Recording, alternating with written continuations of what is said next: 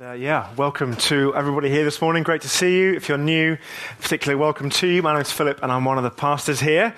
And uh, as Abby says, we're going to be continuing with our Ask London series. And as Abby indicated, our desire as a church is to listen to and engage with, really, the questions and objections and thoughts that our friends, family, workmates, culture has about the Christian faith. So, without further ado, why don't we roll the video for this morning and we'll see what topic we're going to be engaging with today.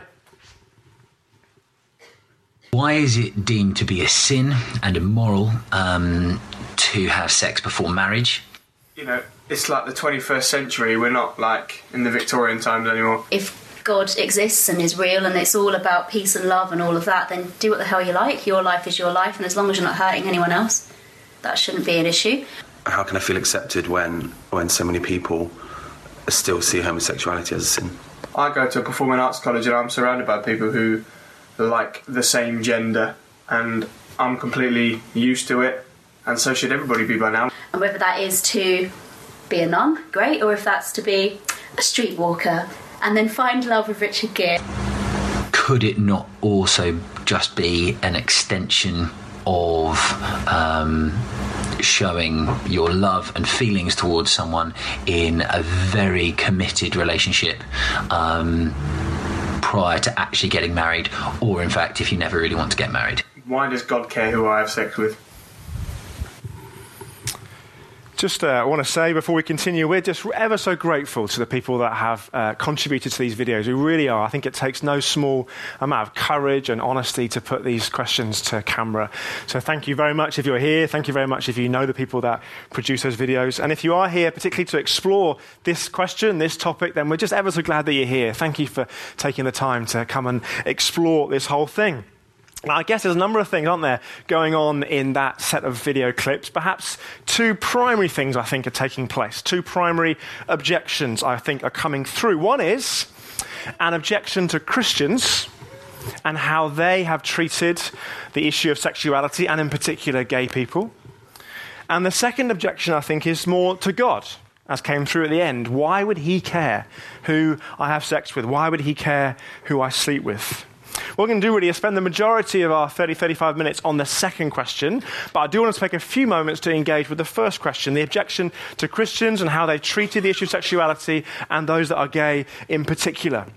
Now, a couple of weeks ago, if you were here or you've caught up on the podcast, we looked at the question of judgmental and hypocritical Christians. And I guess I've said then and I'll say again that the reality is that many Christians do get things horribly wrong. And I would suggest that if anyone has borne the brunt of that tendency over the years, the decades, it has been those who are gay or those who have expressed doubts about their sexuality or about the issue of sexuality in general. And this week I've been looking at some surveys and some literature on both sides of the Atlantic on this whole issue. And, and I found it, I have to say, a pretty, uh, pretty sobering experience, if I'm honest. And two things have jumped out at me from looking at some of these surveys and literature both here and in the States. One thing is the incredibly high number of people who have faced rejection and condemnation on account of their sexuality from within the very church they grew up with or were associated with. And the second thing that's jumped out is just how many LGBT people feel that the church is the last place that they would go to if they wanted help or to explore community or even to explore faith. The last place. And I found that deeply sad reading, and I think, frankly, it's a sad indictment on the church. But it's also true to say that that isn't everyone, hasn't been everyone's experience. There, some gay people do have a different story of their encounters with the local church. This is Sam Allberry. I don't know Sam personally, but I know people who do, and uh, I follow him on, on Twitter, and I've read and listened to some of his work. And I think he himself can speak with considerable authenticity because he's a same sex attractive man himself. That's how he's always been. I don't think he has any expectation of that, of that changing in the future. And he's written a fascinating book called Is God Anti Gay, which I would heartily recommend. It's a fascinating read. And as I say, I think he can write with some considerable authenticity. And actually, his story is one of love and acceptance and kindness from within his local church in Maidenhead. In fact, he's now one of the, one of the pastors there. And for us here as a church in Kingston, it's our desire to be a genuinely welcoming community, regardless of background and worldview. You see, for us, we recognize that the two primary commands for a Christian are to love God and love our neighbor. That's the bottom line for Christians. And that's our primary motivating factor when we engage with the community around us. We want to love people as a reflection of God's love for us and them. That's the bottom line for us. And so, when, for example, we try and show love to those at the local food bank, or those at Kingston Community School, or the Joel Community Night Shelter, or through local fostering and adoption, we're not asking people who they're sleeping with or who they're not sleeping with. Don't care.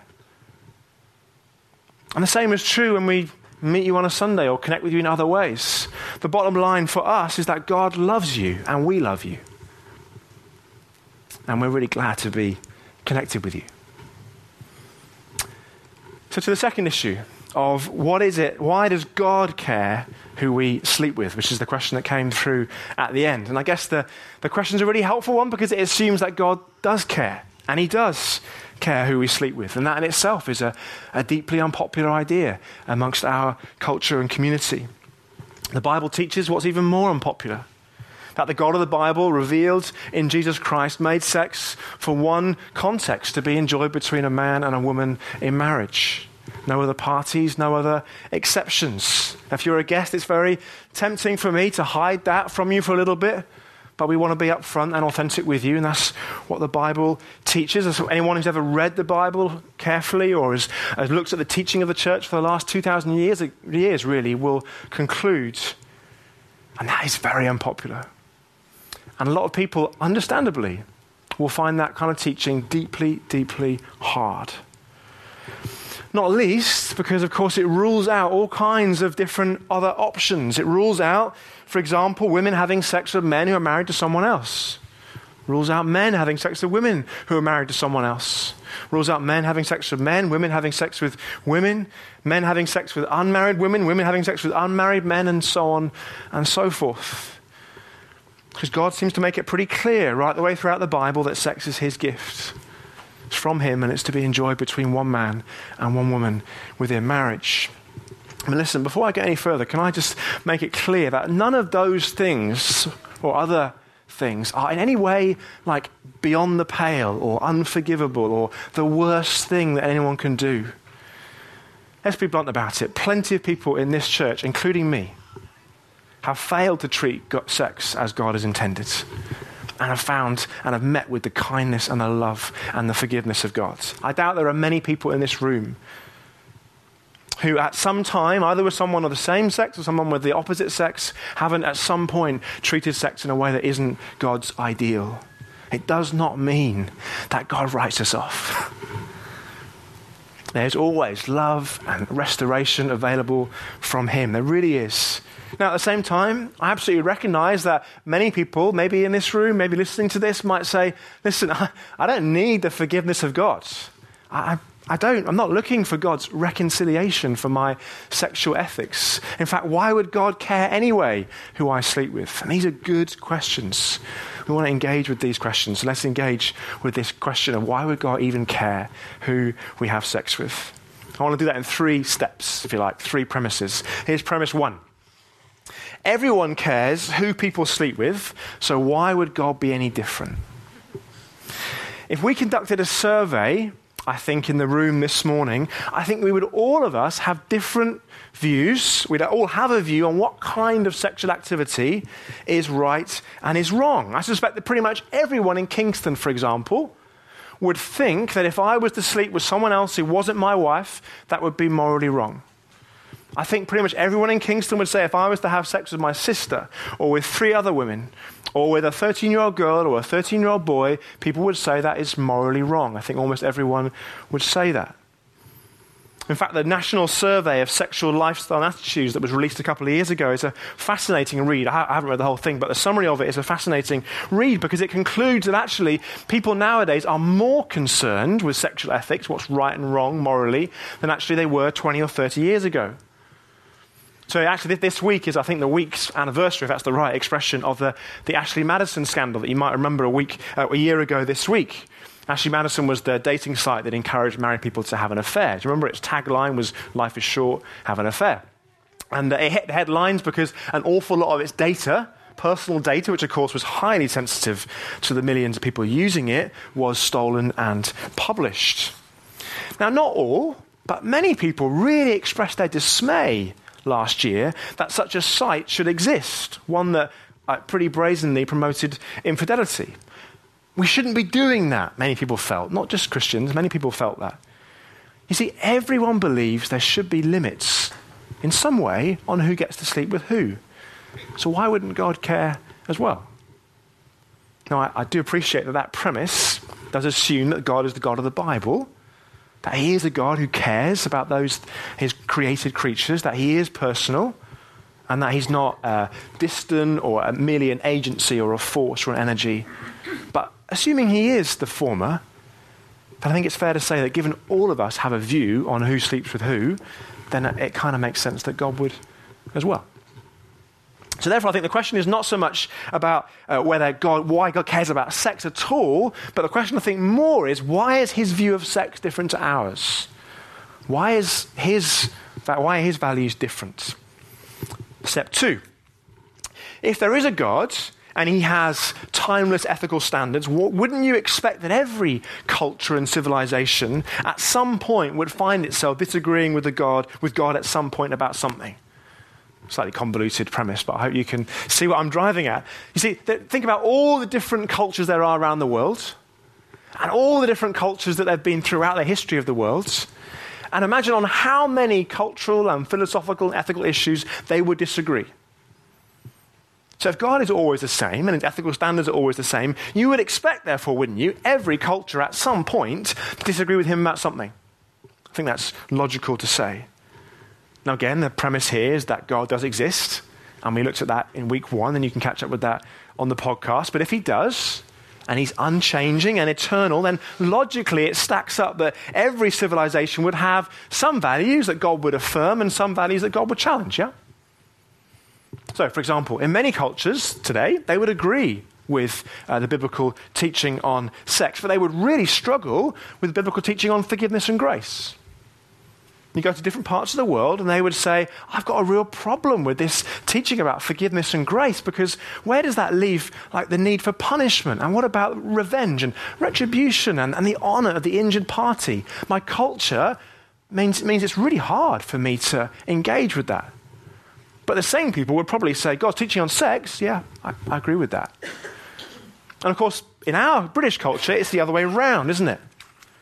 We kind of largely love the idea of forgiveness, but many of us would object strongly to the idea that sex is for one man and one woman within marriage. People would say, I find that incredibly hard and difficult to hear.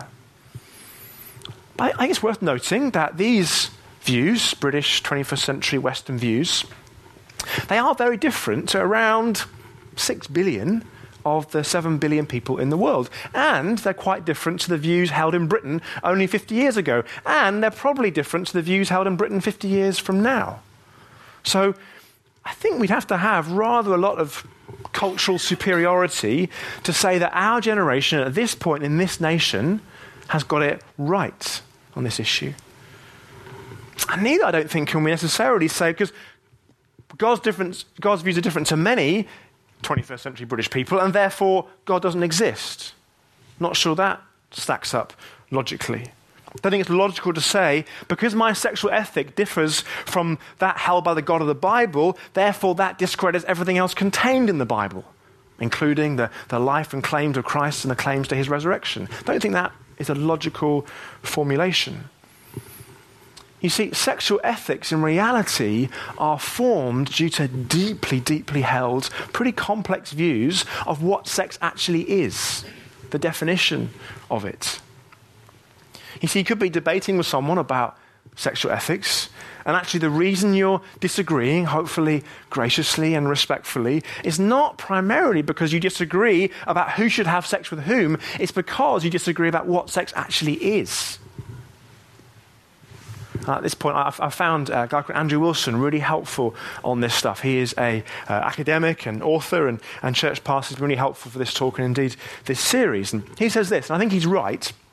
That if you were to approach the average secular British person, let's say for our purposes you, you approach someone outside the Bentall Centre in Kingston, and if you were to ask them what is sex, assuming they didn't run for the hills, assuming they did stay with you and continue the conversation, the answer they would give you would probably be something like this Sex is an enjoyable, intimate experience between two consenting adults.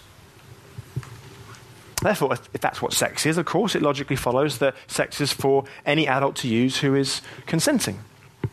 But Andrew goes on to say that if you, if you went to more traditional cultures and asked them the same question, and they too hung around to answer you, they would probably say sex is an act of union between two adults already joined in lifelong commitment to one another, which produces physical enjoyment, marital cohesion, and perhaps children. And of course, if that's what sex is, then that also changes like who gets to use it and in what context.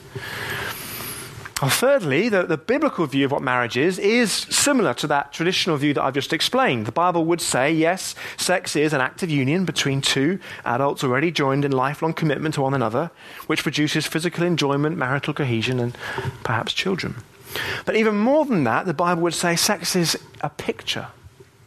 It's a beautiful picture. That's what it's designed to be. The Bible would say that sex within marriage is a unique picture specifically of how God relates to his people. So, for example, it, it's there as a picture, a reflection, because it mirrors the permanence of the commitment between God and his people. It's a way of two people saying, I belong exclusively and only to you, just as God says that to people. And sex in a marriage between a man and a woman demonstrates very uniquely the difference and otherness of God as creator and people as created.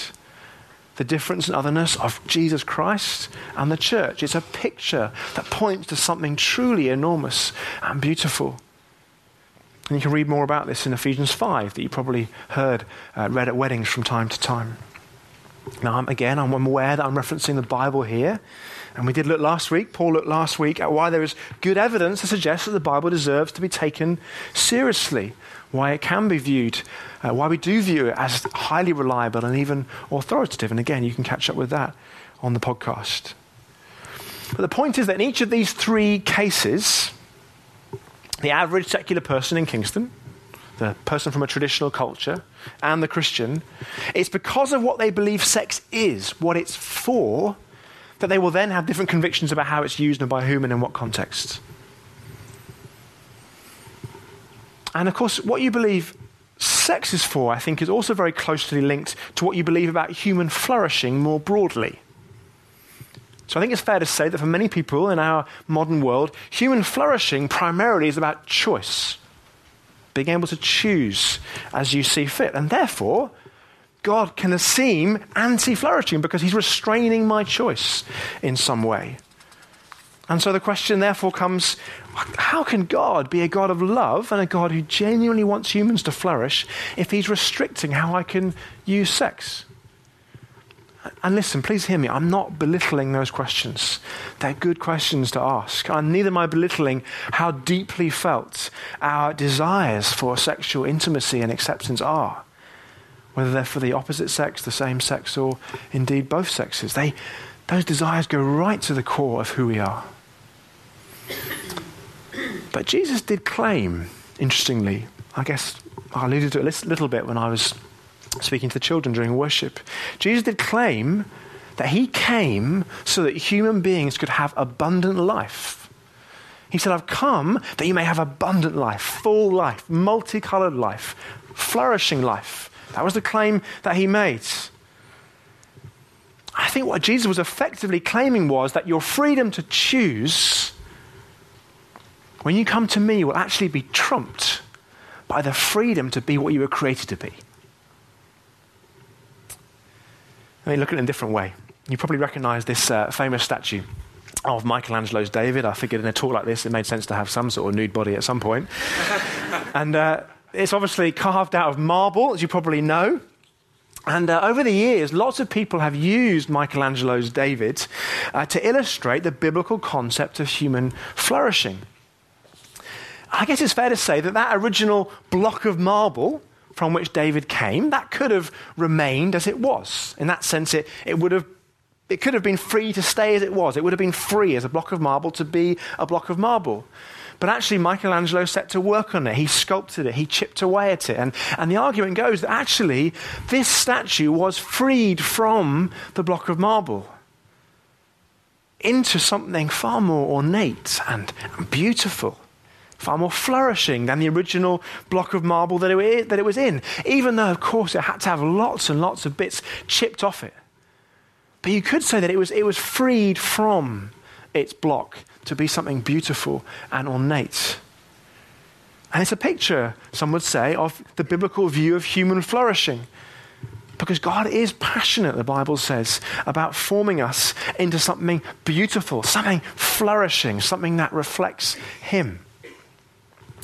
Maybe I can look at it a different way and give you a, slightly more personal example, which I, am hesitant to do, partly because it's personal, but more because, guys, I just don't want to be the guy who stands here and claims to know how you feel.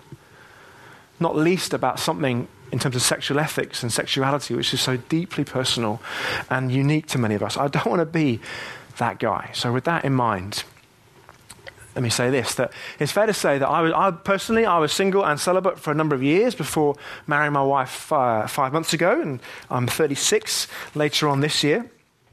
And so, speaking personally, I, I can't tell you how many times being single or, not being sexually active felt restrictive, felt unnatural, felt, frankly, contrary to my desires.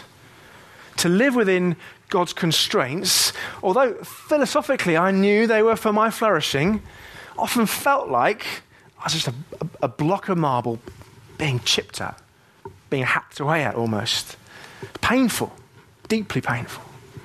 Some of you know what I'm talking about. And it makes you question is this for my good? It doesn't feel like good, it doesn't feel like human flourishing. But looking back on that time, I, I've got to say, I'm so grateful. I really am so grateful for it. I'm so grateful primarily because God showed me in that time how true intimacy, true deep connection, true acceptance that I yearn for, and I think all of us do, is ultimately to be found in Him. And getting married, my wife hasn't trumped that. I'm just so grateful, really, for the sculpting that I experienced, even though often it felt like I was being chipped away at. And please hear me. The point I'm making is not look at what a beautiful statue I've become now I'm in a heterosexual marriage. It's not the point I'm making. The point I'm making is that to, to, submit ourselves to God's constraints, as by His grace, I and many others here will continue to do ultimately is a deeply freeing process. Not least, in fact, primarily, because that process draws us into His arms, the only arms that can truly sustain us and satisfy our longings and provide us with the unconditional love and acceptance that all of us, if we're honest, crave. Whether it's to do with our sexuality or our speech or our use of money or how we view those in poverty, when you explore Christ and decide to be a follower of Christ, what Jesus then calls us to then is to allow Him to change us and form us into something truly beautiful that reflects Him and experientially is a flourishing, flourishing thing. So, let's just pause and take stock. What have we said? Firstly, everyone cares who you sleep with, and so why would God be any different? Secondly, if God had a timeless ethical standard, wouldn't you expect it to challenge every society at some point? And for us in our society, the particular challenges come with how he defines both sex and even more broadly human flourishing. Now, final third step. I want to turn the question back on us a little bit. I want to ask a question. Why do we care so much who we sleep with? To put it a different way, why are the stakes so high when it comes to sex? What do I mean? Well, I've got, I've got a friend who is a very committed runner, and so he will sacrifice all kinds of things to that end. He'll go to bed early so he can get up early and train. He, he won't eat certain foods or drink certain drinks so that he can train and perform. He, he will forsake other leisure, social activities so he's able to train because of the higher good, of, of flourishing and running well. We all sacrifice things for things we believe in. To take it a bit further, I think it's fair to say that in, just in this borough, borough of Kingston, we have all kinds of people who will believe that we should abstain from, or at least have very tight restrictions on, all kinds of things cars, alcohol, shopping at certain shops, meat, money, hygiene, cheese, having a foreskin, energy. People will sacrifice all kinds of things because their highest authority, or their God, you could say, says they should. And we don't think it's that weird when people say, because of my beliefs, the higher authority that I refer to, then there are certain restrictions that I place on myself foods, alcohol, uh, having a foreskin. We, we understand that because you're a Jew or a Muslim or a vegan, then these are normal things to do. They're commitments to a higher authority, to being part of that community. But when Christians say that part of our commitment to God is that He places restrictions on our sex lives, then there is very considerable pushback. And my question is why? Why is that? Why are we prepared to sacrifice so many things, but not sex? I, am not claiming to have the definitive answer on this, but I would speculate that maybe it's because sex is now regarded as the highest good there is. And therefore, the ability to have sex with whomever you like is a fundamental right that must not be denied. And if it is, it causes a deeply felt emotional objection. It's the thing for which we'll make any number of sacrifices, and it's the thing for which we'll defend fiercely if it's challenged. Sex has become, is it not, something of a god in our culture. And the Bible isn't that surprised by that. And you have to read books like Deuteronomy, and, and you see the Bible is very aware that people in all civilizations and cultures will always find, if you like, other gods to give their worship to, their attention to, their priority to, the thing that they cherish and prize the most. The Bible knows that will happen. Let's face it, in our society today, you are a regarded as deeply weird or, or suffering if you're not having sex? When did you last see a film with a celibate hero? Ah, I've watched my fair share of films. I, haven't, I haven't seen one. Not sure there is one. And yet, the Christian view has always been that singleness and celibacy can absolutely lead to a very rich and full and flourishing life, as Jesus would testify. Paul, who wrote so many of, so many of the letters of the New Testament, was single. Many Christian heroes throughout the centuries have been single and celibate. People in this room are single and celibate, and many would say it can absolutely lead to a deeply fulfilled life. So you've got very different thoughts, haven't you, now? But two competing schools of thoughts, I guess, between uh, what uh, most people, if you like, are saying and what Christians are saying. Not just about what sex is, but then even more about whether it's possible to even lead a flourishing life without it. That's kind of where we've got to, I think, in our day. And so when someone hears me, maybe when you hear me this morning, if you hear me or Christians or God say sex is to be used in this context and not that context, whether you're a heterosexual person or a gay person, you won't just hear sex is only in that setting, you'll also hear you can't have a full and flourishing life without it because that's the message that I think we're now fed. And I want to suggest not that God is wrong for saying that sex is a gift to be used in a certain context, but that our culture has got it wrong when it says you have to have sex to have a full and flourishing life. Now, for some, following Christ does cost you your sex life. Not if you're uh, a man and woman who are married, but if, for example, you're a single person and you're sleeping with different partners, then yeah, following Jesus does cost you your sex life. And many people will say, if following Jesus costs me that, it's just too high a bar, too high a price to pay. Well, it's my suggestion, and, and to a degree, it's been my experience that when you meet Jesus as he really is, when you meet with his kindness, with his acceptance, with his forgiveness, with his tenderness, with his unique understanding of what it is to be human because he left the heavens and became one, you start to say what so many Christians have said over the centuries I'll do anything to follow Jesus. He's worth it. You see, our culture has a deeply held commitment that you have to have sex to have a fulfilled life. And I get that because it is a deeply felt thing. But I do think the reason it's become such a deeply felt objection is because of our culture's view of what sex is and what human flourishing therefore is. If this is really hard for you, well done for, for being here and for listening, and thank you for, for staying with me. We've said three things so far as we've looked at why does God care who I sleep with? Firstly, everyone cares who we sleep with, and so why would God be any different? Secondly, if God had a timeless ethical standard, wouldn't you expect it to challenge every society, including ours? And it's the case for our society that it's, it's because what so, it's because what God regards sex as is different to what we regard sex as. And equally, where I think so many of us would say that personal choice is at the uh, source of human flourishing, God the Father, the eternal God, would say no there are constraints at play, and that is what ultimately leads to human flourishing. People becoming what they were created to be.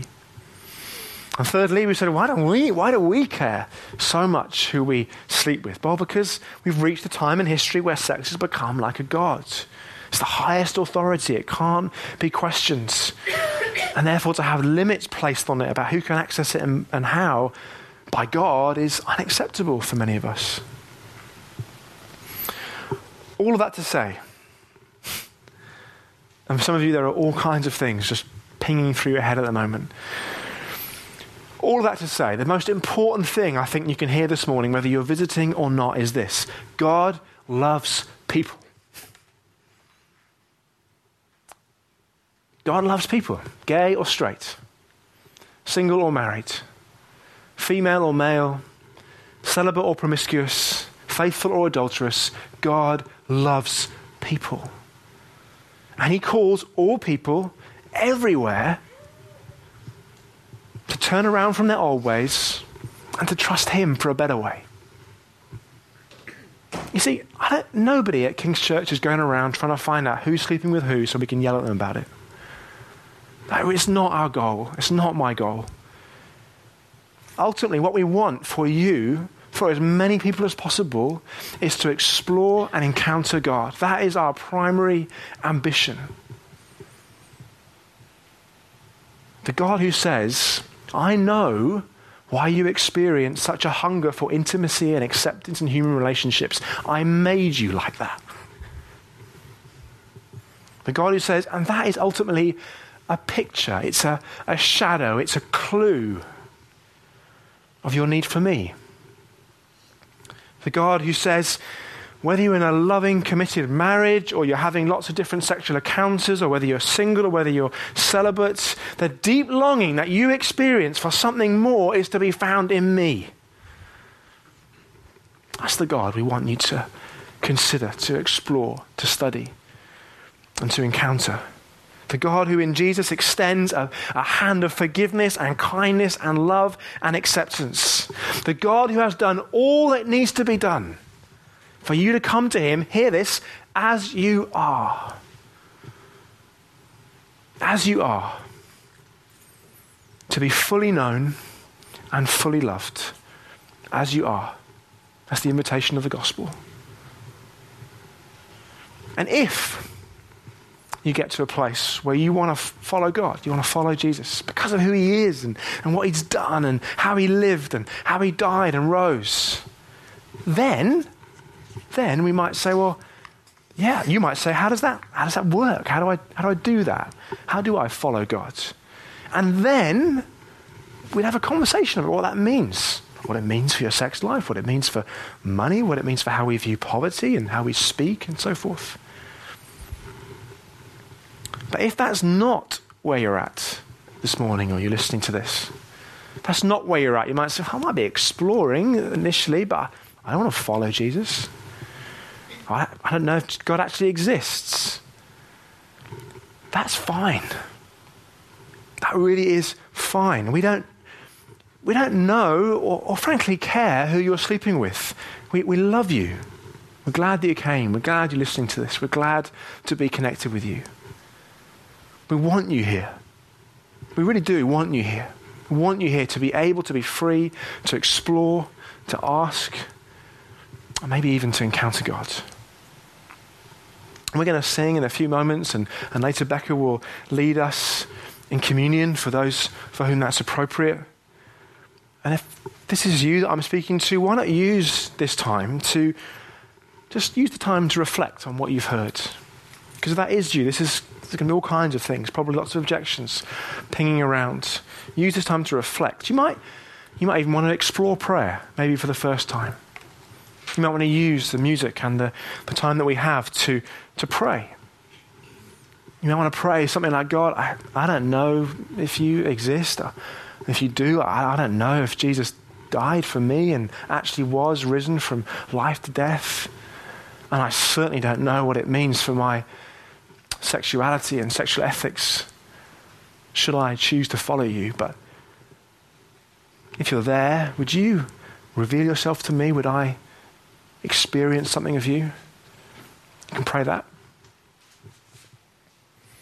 Band, why don't you come and join us? And these guys and girls are going to help us to do exactly that through singing and music.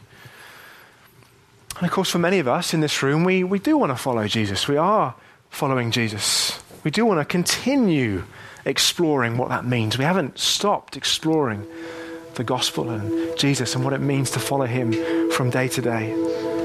So, in these moments, I want you, I want you to specifically consider the place that sex holds in your life. And I know I'm pressing some pretty raw buttons, but this is a safe place for you to consider, to reflect, to sing. Ask yourself this if you are following Jesus. How do you see sex at the moment? How do you perceive it? As a source of joy or a source of frustration? Do you see it as a gift for a particular context or something that you're entitled to? Do you see it as a good thing? Or has it become a God thing that you cherish the most? Listen, if you've got it wrong, the answer is always the same. Come to Jesus. It's always the answer, the gospel. Got it wrong, come to Jesus in these moments for forgiveness. If you're finding it hard, I know some of you are, come to Jesus for strength and encouragement.